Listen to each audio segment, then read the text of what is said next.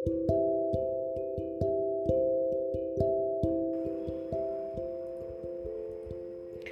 నేస్తాలు. ఈరోజు నేను మీకు చెప్పే కథ పేరు చిత్రమైన త్యాగం. వంగదేశంలో చైతన్యుడు ఒక గొప్ప భక్తుడు. పేరొందిన పండితుడు న్యాయశాస్త్రంలో దిట్ట.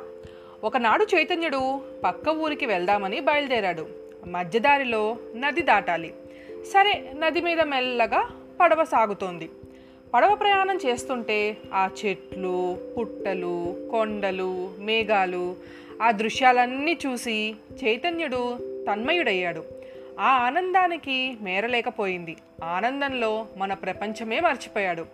అటువంటి స్థితిలో ఒక ఆయన చైతన్యుణ్ణి తట్టి లేపాడు తెలివిలో పడి చైతన్యుడు ఇట్లా అన్నాడు గదాధర్ నువ్వేనా?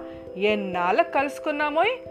గురువుగారి ఆశ్రమం వదిలిన తర్వాత ఇదే మనం చూసుకోవటం.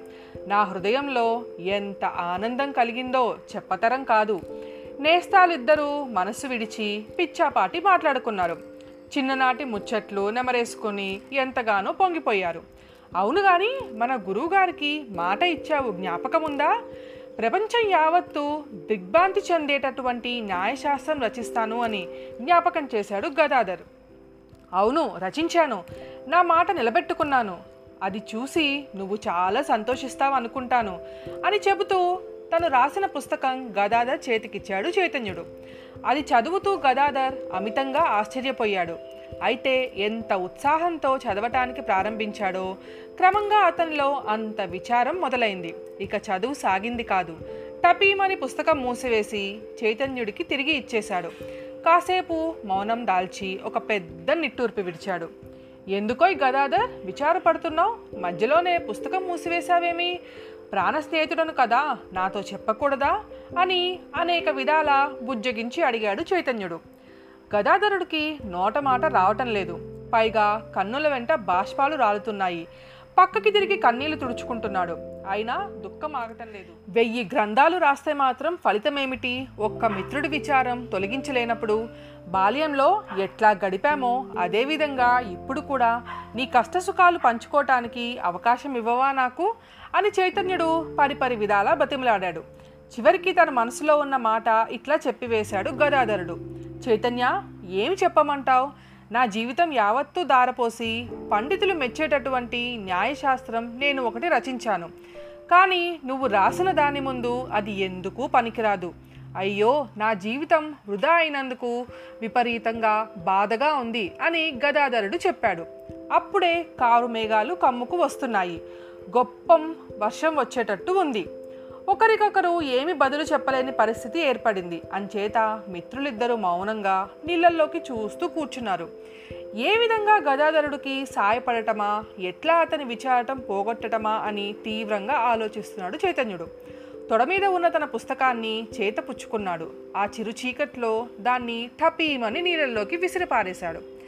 ఆ నిమిషాన చైతన్యుడి వదనం మతాబులాగా వెలిగిపోతూ తేజస్సుతో నిండిపోయింది.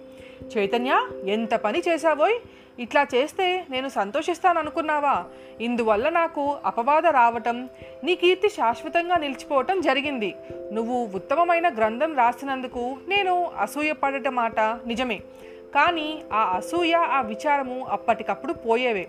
అంత మాత్రం చేత అమూల్యమైన గ్రంథాన్ని లోకానికి లేకుండా చేస్తావా? అసలు నేనే నా పుస్తకాన్ని నీళ్ళల్లో పడేద్దాం అనుకుంటున్నాను. ఇంతలోనే నువ్వు ఇటువంటి పని చేశావు.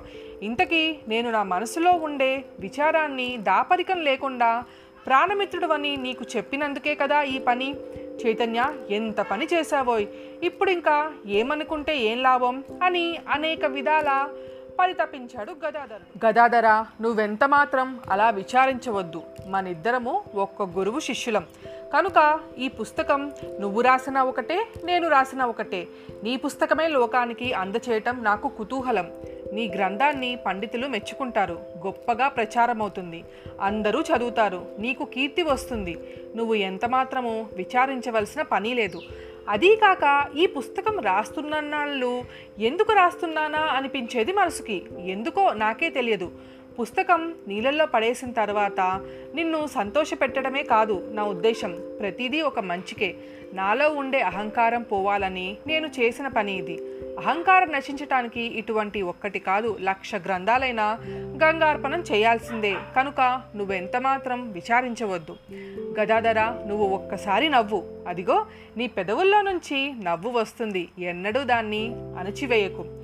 మానవుడికి సంతోషమే స్వర్గము అని చైతన్యుడు గదాధరుణ్ణి ప్రోత్సహించాడు. ఇద్దరి హృదయాల్లోనూ సంతృప్తి ఆనందము తాండవించాయి. మళ్ళీ వారిద్దరూ నీళ్ళల్లోకి చూస్తూ కూర్చున్నారు. అయితే ఈసారి మిత్రులిద్దరూ ప్రేమతో ఒకరి భుజం మీద రెండో వారు చేతులు వేసుకుని కూర్చున్నారు. ఈ ప్రపంచంలో సమస్త జనులు సంతోషంగా సుఖంగా ఉండటమే నాకు కావాల్సింది. అదే నా మతం. కనుక నీ విచారం తొలగించి సంతోషం కలిగించేందుకు నేను ఒక్క పుస్తకాన్నే కాదు ప్రాణాలైనా అర్పిస్తాను అని అన్నాడు చైతన్యుడు. చైతన్య నీ త్యాగం ఇటువంటిదని చెప్పి నేను నోటి మాటలతో వర్ణించలేను. కృతజ్ఞత అనే ప్రసన్న గుణంతో నా హృదయం నిండిపోయింది. నీ త్యాగాన్ని గురించి లోకమంతటా చాటటమే ఇక నా విధి అని సంతోషాన్ని తెలిపాడు గదాధరుడు ఇది నేస్తాలు ఈరోజు కథ మళ్ళీ ఇంకో కథతో రేపు కలుసుకుందాం. మీ జాబిల్లి.